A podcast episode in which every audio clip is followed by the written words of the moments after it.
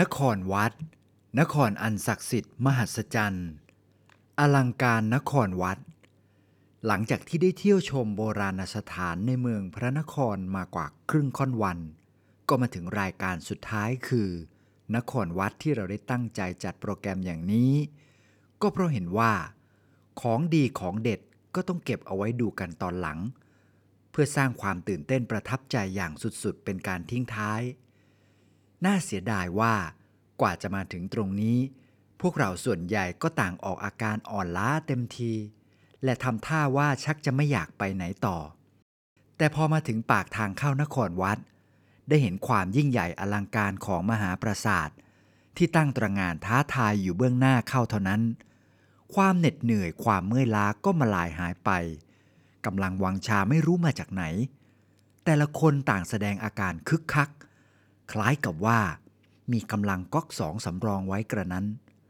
อาการคึกคักที่เกิดขึ้นแก่พวกเราราวกับได้รับน้ำทิพย์มาฉโลมใจชูกำลังเช่นนี้ทำให้ผมนึกถึงนายองรีมูโอ นักธรรมชาติวิทยาชาวฝรั่งเศส ที่ได้ดันดนบุกป่าฝ่าดงมาถึงนครวัดแห่งนี้ เมื่อปีพุทธศักราช 2403 หรือราว 400 กว่าปีก่อนโน้น โดยแกได้เขียนบรรยายถึงความรู้สึกตอนที่ได้ไม่เห็นนครวัดครั้งแรกว่า มันยิ่งใหญ่กว่าสิ่งใด ๆ ที่ชาวกรีกและชาวโรมันได้เคยสร้างไว้ นครวัดเป็นสิ่งที่สง่างามที่สุด และได้รับการรักษาไว้อย่างดีที่สุด ในบรรดาอนุสาวรีย์ทั้งหลาย ซึ่งคนโบราณได้ทิ้งเอาไว้ให้แก่อนุชนรุ่นหลัง มันทำให้นักเดินทางอย่างข้าพเจ้า หายเหนื่อยเป็นปลิดทิ้ง ทำให้จิตใจเต็มไปด้วยความเบิกบานและชื่นฉ่ำราวกับผู้ที่เดินทางในทะเลทราย แล้วได้พบโอเอซิสอย่างนั้น ข้อเขียนของนายอองรีมูโอต์ดังกล่าว เท่ากับเป็นการกระตุ้นให้ชาวยุโรปและชาวโลกทั้งหลาย เกิดความสนใจเกี่ยวกับนครวัดกันมากขึ้น เพราะหลังจากนั้น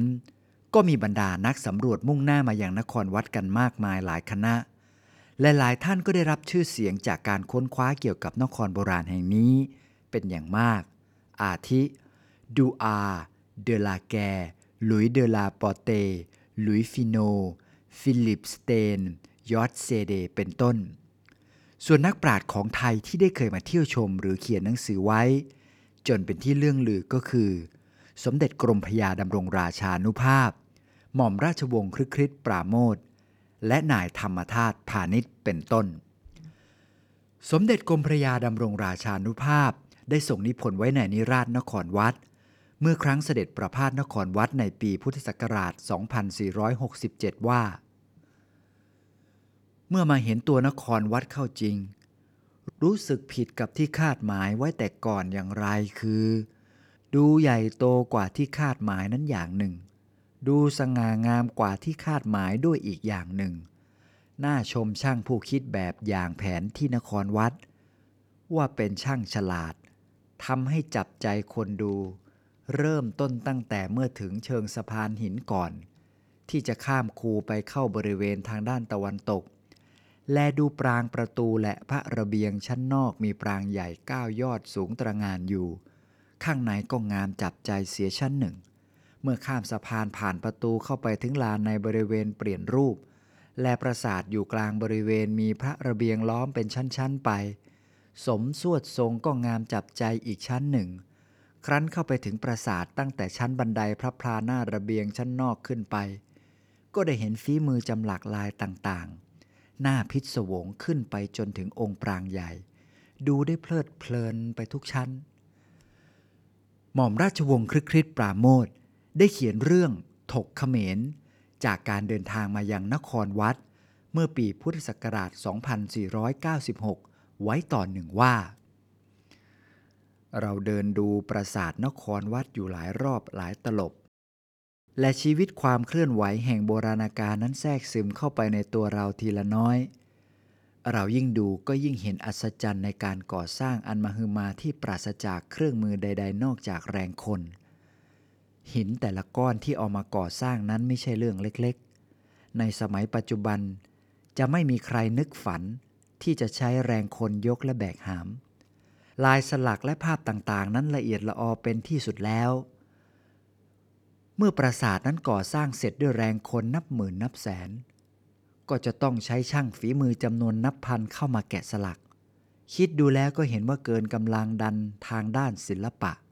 เกินศรัทธาและเกินความฝันของมนุษย์ที่จะสร้างสรรค์สิ่งก่อสร้างใหญ่หลวงนี้ ขึ้นมาด้วยกำลังแขนขา และด้วยเครื่องมือเพียงง่าย ๆ และด้วยเครื่องมือเพียงง่าย ๆ ตามแบบโบราณ เราแงนดูขึ้นไปเบื้องบน เห็นแต่ยอดปรางเสียดกันขึ้นไปบนฟ้า เหมือนกับว่าจะแข่งกันว่า ยอดไหนจะแทงทะลุเมฆเบื้องบนได้ก่อน ซึ่งเราเป็นมนุษย์ตัวเล็กๆ ในปัจจุบัน สมัยก่อนก็ได้แต่ถอนใจใหญ่ รู้สึกขนลุกเมื่อคิดว่าสิ่งมหัศจรรย์ทั้งหมดที่เราเห็นอยู่ณบัดนี้ได้สร้างขึ้นเพื่อความยิ่งใหญ่ของมนุษย์คนเดียว ที่เด็กเกิดแก่เจ็บตายไปแล้วเช่นเดียวกับเรา ที่ได้มาเป็นและจะต้องเป็นไป ภาพพระเจ้าสุริยะบรมันที่สองผู้สร้างปราสาทนั้นไม่จำเป็นต้องไปหาดูให้ไกล เพราะปรากฏอยู่บนผนังระเบียงปราสาทชั้นล่างนั่นเอง ในฐานะที่ทรงเป็นนารายอวตารปางหนึ่งเรียกว่า ปรมวิษณุโลก ดังที่ได้มีอักษรจารึกไว้ใกล้ๆภาพหนึ่งในเจ็ดสิ่งมหัศจรรย์ของโลก ปราสาทนครวัดสร้างในสมัยพระเจ้าสุริยะวรมันที่สอง ซึ่งครองราชระหว่างปีพุทธศักราช 1656 ถึง 1688 นับเป็นเทวสถานและราชสุสานที่มีขนาดใหญ่ที่สุดในโลก โดยได้รับการจัดอันดับให้เป็นหนึ่งในเจ็ดสิ่งมหัศจรรย์ในยุคพันปีหลัง ระหว่างคริสตศตวรรษที่ 10 ถึง 20 ซึ่งได้แก่ ปราสาทนครวัด ทัชมาฮาล พระราชวังแวร์ซายน์ตึกเอ็มไพร์สเตทเขื่อนยักษ์ฮูเวอร์ สะพานโกลเด้นเกต และเรือโดยสารควีนแมรี่ ส่วนสิ่งมหัศจรรย์ในยุคแรกได้แก่พีระมิดในอียิปต์ สวนลอยแห่งบาบิโลน เป็นต้น และสิ่งมหัศจรรย์ในยุคกลางได้แก่ กำแพงเมืองจีน หอเอ็นเมืองปิซาเป็นต้น นครวัดประกอบด้วยปราสาทหินสามชั้น หันหน้าไปทางทิศตะวันตก ขนาดพื้นที่ 1,500คูณ1,300 เมตร สร้างขึ้นในกำแพงล้อมรอบ มีคูน้ำขนาดกว้าง 190 เมตร ล้อมรอบทั้ง 4 ด้าน ปรางองค์ประธานของปราสาทสูงถึง 65 เมตร นักวิชาการทางโบราณคดีสันนิษฐานว่า น่าจะต้องใช้หินในการก่อสร้างไม่น้อยกว่า 600,000 ลูกบาทเมตร ใช้ช้างกว่า 40,000 เชือก ใช้แรงงานคนอีกนับแสน ในการขนหินจากภูเขาพนมกุเลน ซึ่งอยู่ห่างออกไปราว 50 กิโลเมตร นอกจากต้องใช้แรงงานคนอย่างมหาศาลแล้ว การสร้างปราสาทนี้ยังต้องใช้ช่างฝีมือชั้นเยี่ยมอีกไม่น้อยกว่า 5,000 คน และใช้เวลานานอีกกว่า 30-40 ปี ในการแกะสลักตกแต่งลวดลายต่างๆ ซึ่งผลงานที่ปรากฏต่อสายตาชาวโลก ถือว่าเป็นศิลปกรรม และสถาปัตยกรรมที่มีความงดงามสมบูรณ์ที่สุด ของอาณาจักรกัมพูชา นักประวัติศาสตร์และนักโบราณคดีส่วนใหญ่เชื่อว่า นครวัดนี้เป็นทั้งเทวสถานและราชสุสานเพราะพระเจ้าสุริยะวรมันที่สองทรงนับถือศาสนาฮินดู ไวยสนพนิกาย ฉะนั้นการสร้างศาสนสถานบนฐานชั้นแบบนี้ จึงมีวัตถุประสงค์เพื่อ 1. เป็นวิหารเก็บราชลึง 2. เป็นทิพยวิมานของเทพบนโลกมนุษย์ 3. เป็นราชสุสานที่เก็บพระบรมศพของพระองค์ 4. เป็นรูปจำลองเขาพระสุเมน อันเป็นศูนย์กลางของโลกและจักรวาล สันนิษฐานว่าต่อมาภายหลัง เมื่อกรุงศรีอยุธยาเข้าไปมีอำนาจครอบครองเหนืออาณาจักรกัมพูชา จึงได้ดัดแปลงยอดปรางประธาน ที่เป็นที่ประดิษฐานพระพุทธรูปต่างๆ รวมทั้งยังนำพระพุทธรูปไม้จำหลักมากมายมาประดิษฐานไว้ที่นี่ทำให้ศาสนสถานแห่งนี้ เปลี่ยนฐานะมาเป็นวัดในพระพุทธศาสนาเรียกว่า นครวัดมาตั้งแต่ครั้งนั้น เทวสถานหรือพุทธสถาน แม้ว่าบรรดานักวิชาการส่วนใหญ่ จะสันนิษฐานว่า นครวัดสร้างขึ้นมาเพื่อเป็นเทวสถานของศาสนาฮินดูก็ตาม แต่ก็ยังมีผู้คนอีกไม่น้อย ที่เชื่อว่า นครวัดเป็นพุทธสถานมาตั้งแต่ดั้งเดิม อาทินายธรรมธาตุพาณิชย์นักประวัติศาสตร์และโบราณคดีของไทย ซึ่งได้เขียนแสดงความเห็นไว้ในหนังสือ พนม ทวารวดีศรีวิชัย โดยอ้างหลักฐานจากตำนานพระเจ้าแก้วมรกตและพงศาวดารของเขมรมายืนยันว่า ที่ถูกแล้วคำว่าพระนครวัด ก็ชัดเจนดีอยู่แล้วว่าเป็นภาษาไทยง่าย ๆ เด็กๆก็เข้าใจได้ พระราชพงศาวดารกรุงกัมพูชาจดไว้ชัดเจนว่า เมื่อพระเจ้าปทุมสุริยะวงศ์พุทธศักราช 1432 ถึง 1453 ได้พระแก้วมรกตเข้าปากน้ำบรรทายมาศแล้ว พระองค์มีความปิติยินดีเป็นอย่างยิ่ง เพราะว่าพระแก้วมรกตนี้ เป็นพระพุทธรูปประเสริฐสุดของสายเลนทรวงศ์มีค่าควรแก่เสวตฉัตรของพระเจ้าจักรพรรดิเพราะท่านผู้ดำริสร้างเป็นพระอรหันต์ท่านผู้สร้างก็เป็นพระโพธิสัตว์ ผู้รักษาพระพุทธศาสนาสองพระองค์ พระเจ้าปทุมสุริยะวงศ์หรือพระเจ้ายโสวรมันที่หนึ่งจึงได้ยกปราสาทราชวังของท่าน ถวายเป็นวัดพระแก้ว คือยกวังเป็นวัดตามวัฒนธรรมไทย ทั้งปราสาทราชวังเดิม และแผ่นดินอันมีคูล้อมรอบ ตกเป็นทรัพย์สินของพระแก้วมรกตมาตั้งแต่นั้น พระเจ้าปฐมสุริยวงศ์ได้ออกไปสร้างพระราชวังใหม่ โดยเอาพนมพาเคงเป็นใจกลางพระนครเรียกว่า กรุงยโสธรปุระ พระเจ้าปทุมสุริยวงศ์ได้ไปฟังธรรมในโบสถ์พระแก้ว ไปรักษาอุโบสถ นั่งวิปัสสนาในโบสถ์พระแก้ว จนเข้าใจหลักธรรมในพระพุทธศาสนาดี สามารถสั่งสอนพระพุทธศาสนา แพร่พระพุทธศาสนา ให้ข้าราชบริพารเสนาบดี พราหมณ์ ปุโรหิต พวกพราหมณ์ และเสนาบดีทั้งหลายได้นับถือพระพุทธศาสนา และเป็นกำลังสำคัญในการฟื้นฟูพระพุทธศาสนาในรัชกาลต่อๆมา เมื่อพระราชวังที่พระนครวัดเดิมชำรุดทรุดโทรมหมดแล้ว พระเจ้าสุริยวรมะเทวะที่สองพุทธศักราช 1656 ถึง 1695 ลูกหลานของขอมได้มาสร้างปราสาทศิลานี้ขึ้นไว้ตรงพระนครวัดเดิม เป็นปราสาทศิลาใหญ่โตมาก มีเก้ายอดเป็นสัญลักษณ์พระธรรมเก้าคือมรรคสี่ผลสี่นิพพานหนึ่งเพื่อยืนยันว่า ณสถานที่นี้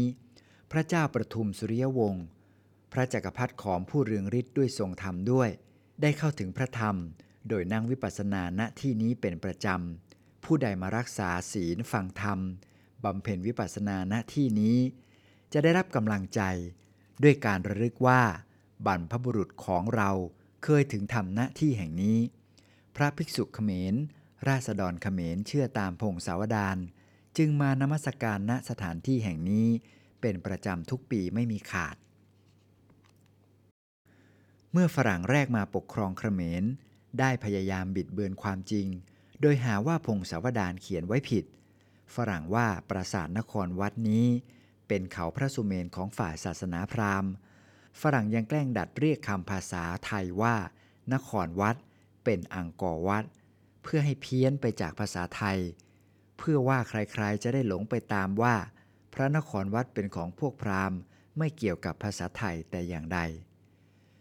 ผมว่าข้อคิดเห็นของนายธรรมธาตุพาณิชย์ก็ดูดีมีเหตุผลน่ารับฟังไม่น้อย ฉะนั้นจึงยากที่จะฟันธงลงไปได้เด็ดขาดว่า นครวัดนี้ ตั้งแต่แรกเริ่มเดิมทีนั้นสร้างเป็นเทวสถานหรือพุทธสถานกันแน่ เพราะทั้งพุทธศาสนา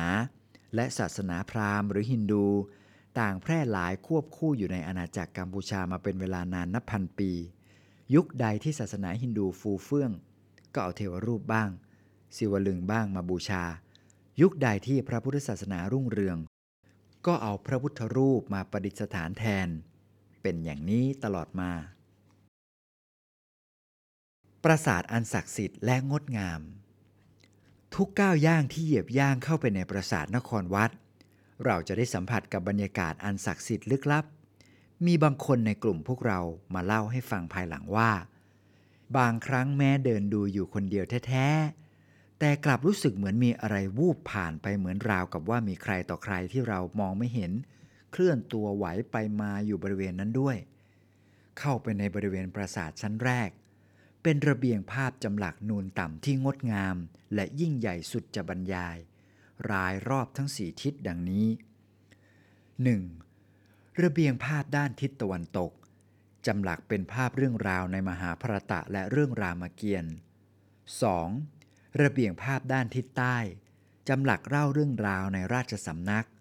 ภาพโลกภูมิ ทั้งเทวภูมิ มนุษยภูมิและนรกภูมิ รวมทั้งกองทัพของพระเจ้าสุริยะวรมันที่สองและกองทัพจากชนเผ่าต่างๆ ที่เข้ามาร่วมรบ มีทั้งจีน จามและสยามเป็นต้น 3. ระเบียงภาพด้านทิศตะวันออกจำหลักเป็นภาพการกวนเกษียณสมุทรที่ยิ่งใหญ่งดงาม กินเนื้อที่ฝั่งใต้ทั้งหมดถึง 150 ตารางเมตร 4. ระเบียงภาพด้านทิศเหนือ จำหลักเป็นภาพชัยชนะของพระกิษณะต่อพวกปานะ และภาพสงครามระหว่างเทพกับอสูร บริเวณปราสาทชั้นที่สองด้านในระเบียงคด